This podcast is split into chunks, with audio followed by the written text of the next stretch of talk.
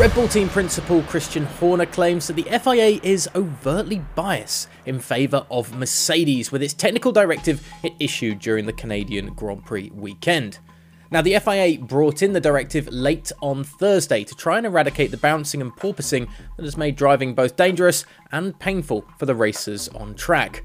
Now, although the directive was announced when the majority of team personnel were already in or still travelling to Canada, the Silver Arrows turned up to Montreal with a second floor stay, an addition that was in line with the new technical directive.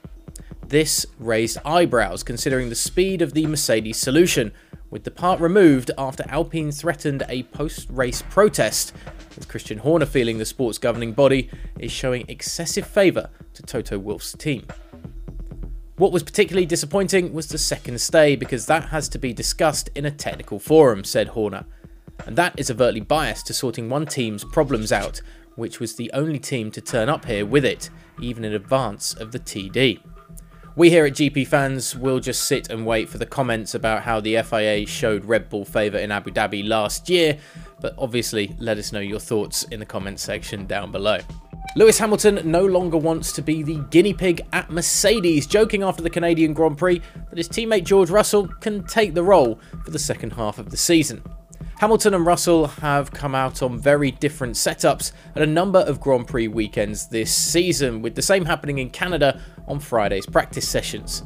With the seven time world champion complaining the car was the worst he'd ever driven to start the weekend, fortunes turned around on Saturday and Sunday after dramatic changes to his setup and a little bit of help from the wet weather qualifying. Maybe the second half of the season, George can do the experiment, laughed Hamilton after his second podium of the year and first since the opening weekend in Bahrain. We are just trying to progress as a team. Moving forwards, we will be a little more cautious on doing too many experiments as it really does hinder you through the weekend, especially if you only have practice 1 and 2 in the dry.